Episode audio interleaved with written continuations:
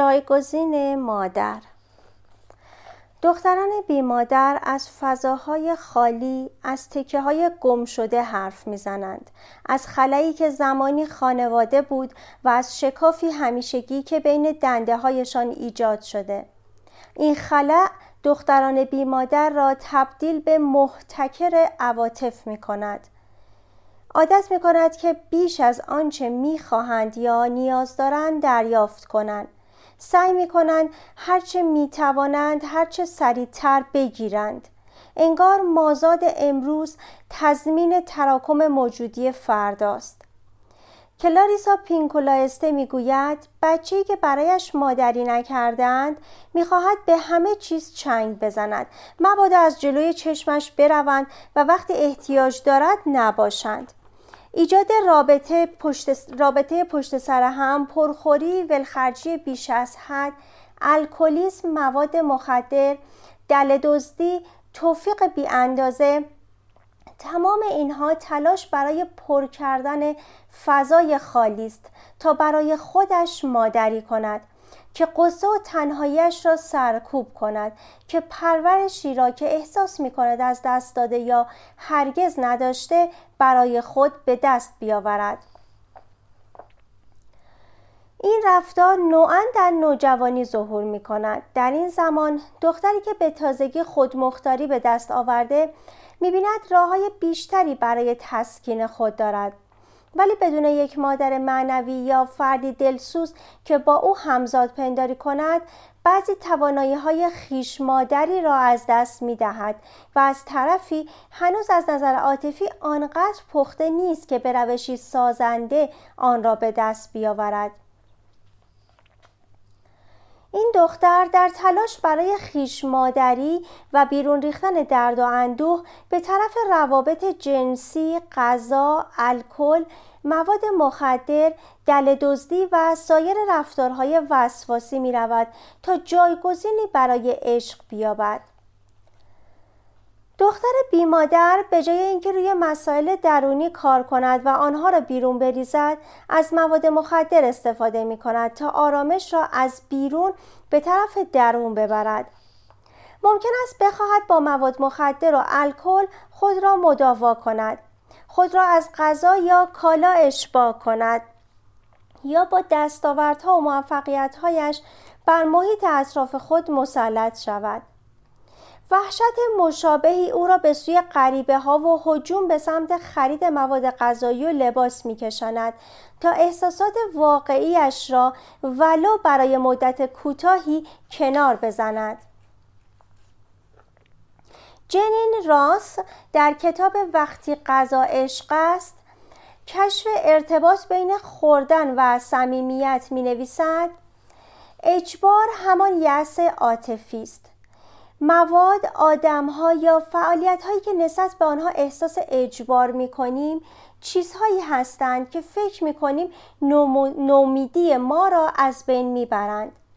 از این رو چنین رفتارهایی به وجود می آید و چون به نحوی به ما کمک می کند ماندگار می شود. یک زن عمدن 25 کیلو وزن اضافه می کند تا جذابیت نداشته باشد و خیالش از صمیمی شدن با دیگران راحت شود. یه دختر دستاوردهای موفقیت آمیز کسب می کند تا تحسین و احترام غریبه ها را برانگیزد و آنچه را در خانواده خود نتوانست به دست بیاورد. یا می‌خواهد موفقیتش را به اطلاع پدر زندهش برساند. یک نوجوان به سوی مواد مخدر و الکل می رود تا حس غیر قابل تحمل تنهایی و فقدان را کرخت کند. فرانسیس 32 ساله 19 سال پیش مادرش را در اثر حمله قلبی از دست داد و از آن موقع غذا تسکینش داده است. فرانسیس یکی از ده فرزند خانواده است و فقط او عادت پرخوری مادر را به ارث بوده و غذا را جانشین عشق مادری کرده است. او می‌گوید حاضر بودم هر چیزی را فرو بدهم تا چیزهای دیگر را پس بزنم. همه چیز از نظرم دهانی بود. اگر جلوی خودم را ول کنم راحت الکلی می شوم. مادرم که رفت بیمارستان سیگاری شدم و تازه ترک کردم. خیلی برایم سخت بود. چیزی که از زمان مرگ مادر فهمیدم این است که نسبت به لبنیات خیلی ضعیف هستم. هر وقت دلخور می شوم سراغ لبنیات می روم کتاب های زیادی درباره شیر مادر خواندم که توانایی پرورش دارد و لبنیات جایگزین خوبی برای آن است.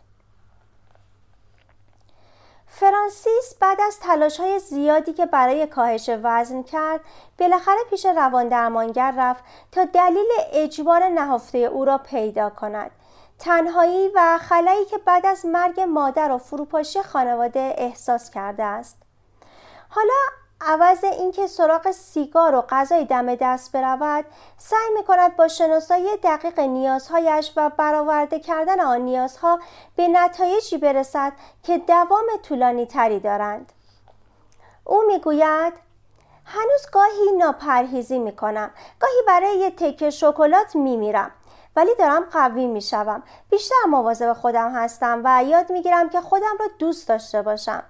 توی دفتر خاطراتم می نویسم آواز می خوانم کار دستی درست می کنم فعالیت اجتماعی دارم. اگر از دست کسی عصبانی شوم یا برایش نامه می نویسم یا یه کاری می کنم خیلی فرق کردم. چون قبلا اصلا نمی توانستم خشمم را بروز دهم. دختری بودم که عصبانیتم را توی خودم می ریختم و گریه می کردم تا یکی دو سال پیش خوب بودم. تا اینکه تصمیم گرفتم بچه دار شوم و نتوانستم. دوباره آن احساس زایعه از اعماق به سطح آمد و شروع به زیاد خوردن کردم. یک سال و نیم گذشته همش در سر و صورت دادن به عواطف و احساسات گذشت. حالا فرقش این است که به نظرم موقتی میآید. احساس می‌کنم از عهدهش بر میآیم قبلا با چنین استرس هایی دوباره سقوط می‌کردم.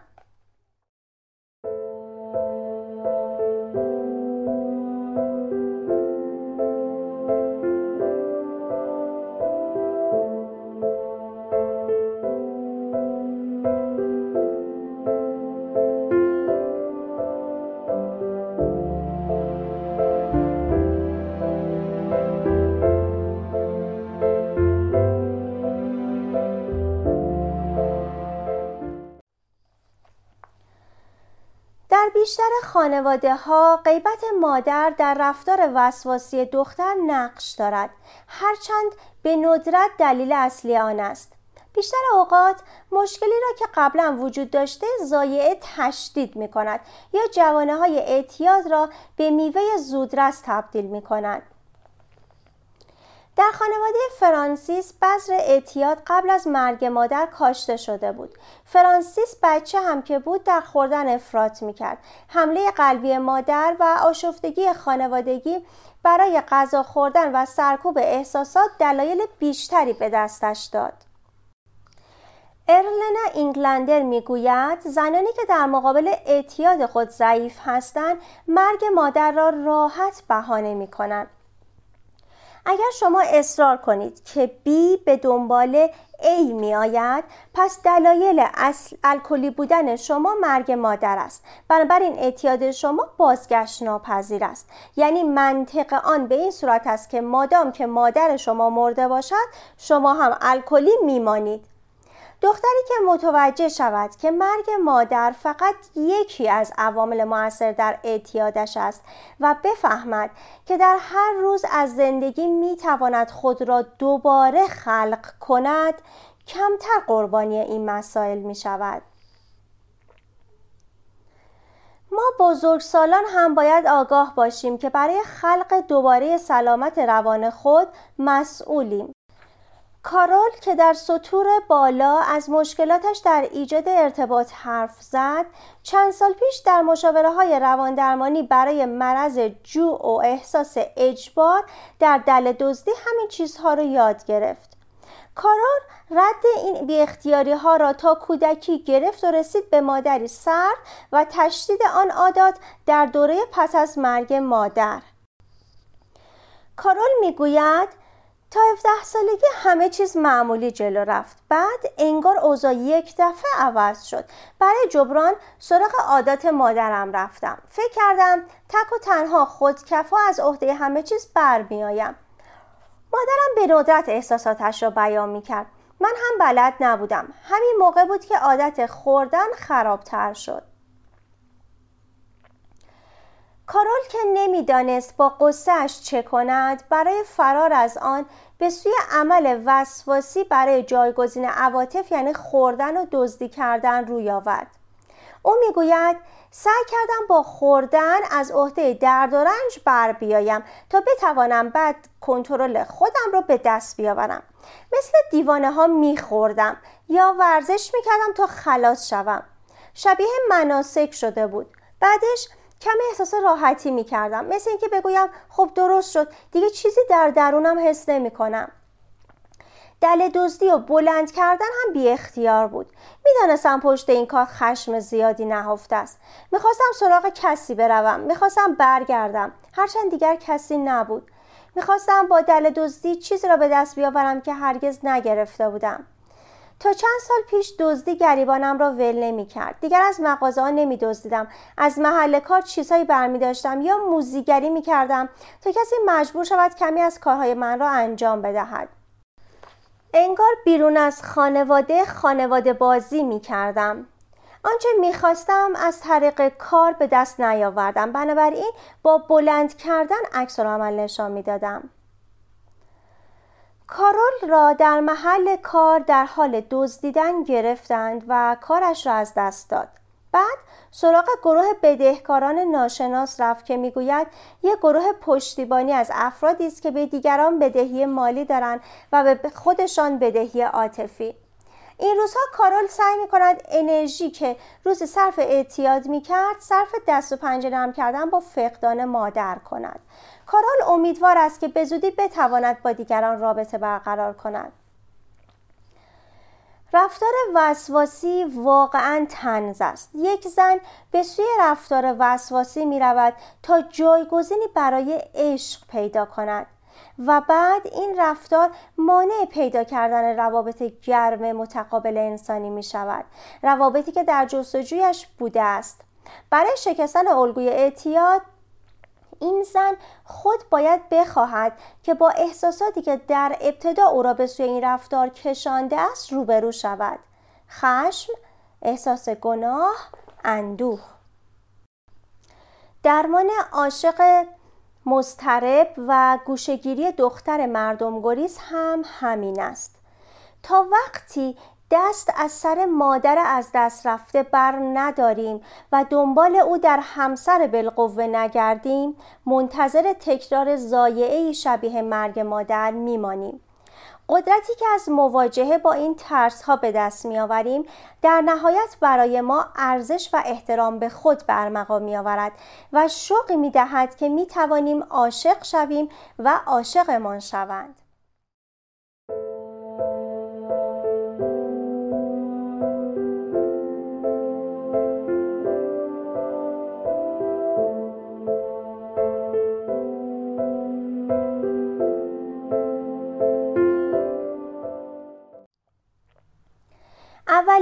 شوهرم را در بهار 1995 دیدم.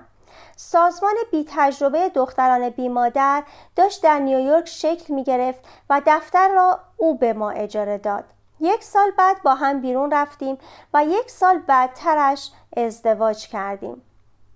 او به دنبالم می آمد که برایم چرخشی بدی و غیر منتظره بود. برای اولین بار من بودم که از شروع یک رابطه می ترسیدم. از همان اول فهمیدم که این رابطه دوام می آورد. نمی‌خواستم خرابش کنم. مگزین هریس می‌گوید افرادی که در کودکی والدین خود را از دست داده اند برای ایجاد رابطه دو استراتژی مشترک دارند یکی اینکه رابطه هایشان عمدن کوتاه ولی پرشور است دیگری اینکه این افراد همیشه خود رابطه را به هم می‌زنند هر دوی این استراتژی ها برای حداقل کردن استراب روابط صمیمان است که اغلب در ذهن دختران بیمادر مترادف با زایعه بالقوه است. همیشه فکر می کردم که مردانی که من انتخاب می کنم متزلزل و گریزان هستند. بعد از ملاقات با شوهر آیندهم فهمیدم که بیشتر اوقات دمدمی مزاج واقعی خودم هستم.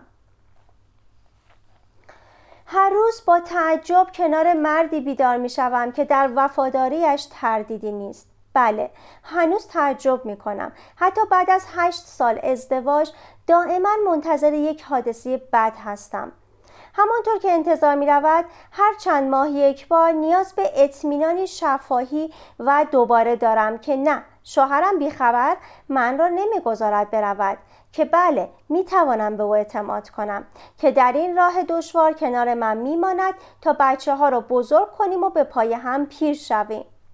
بی پرده بگویم این گفتگو خودم را از توان می اندازد ولی شوهرم اگر هم خسته شود اصلا به روی خودش نمی آورد این مردی که در تخت کینگ سایز من میخوابد همه روزها را با خوشبینی شروع می کند همیشه قبل از اینکه گوشی را بگذارد می‌گوید دوستت دارم و هر شب مرا بغل می کند کینه را در دلش نگه نمی دارد روی گفتگوی بیپرده پافشاری می کند ماها و سالها و سالهاست که مرا ترک نکرده است. موضوعی نیست که چقدر از ازدواجمان گذشته است. همیشه فکر می کنم که کار فوقلادهی کرده ام.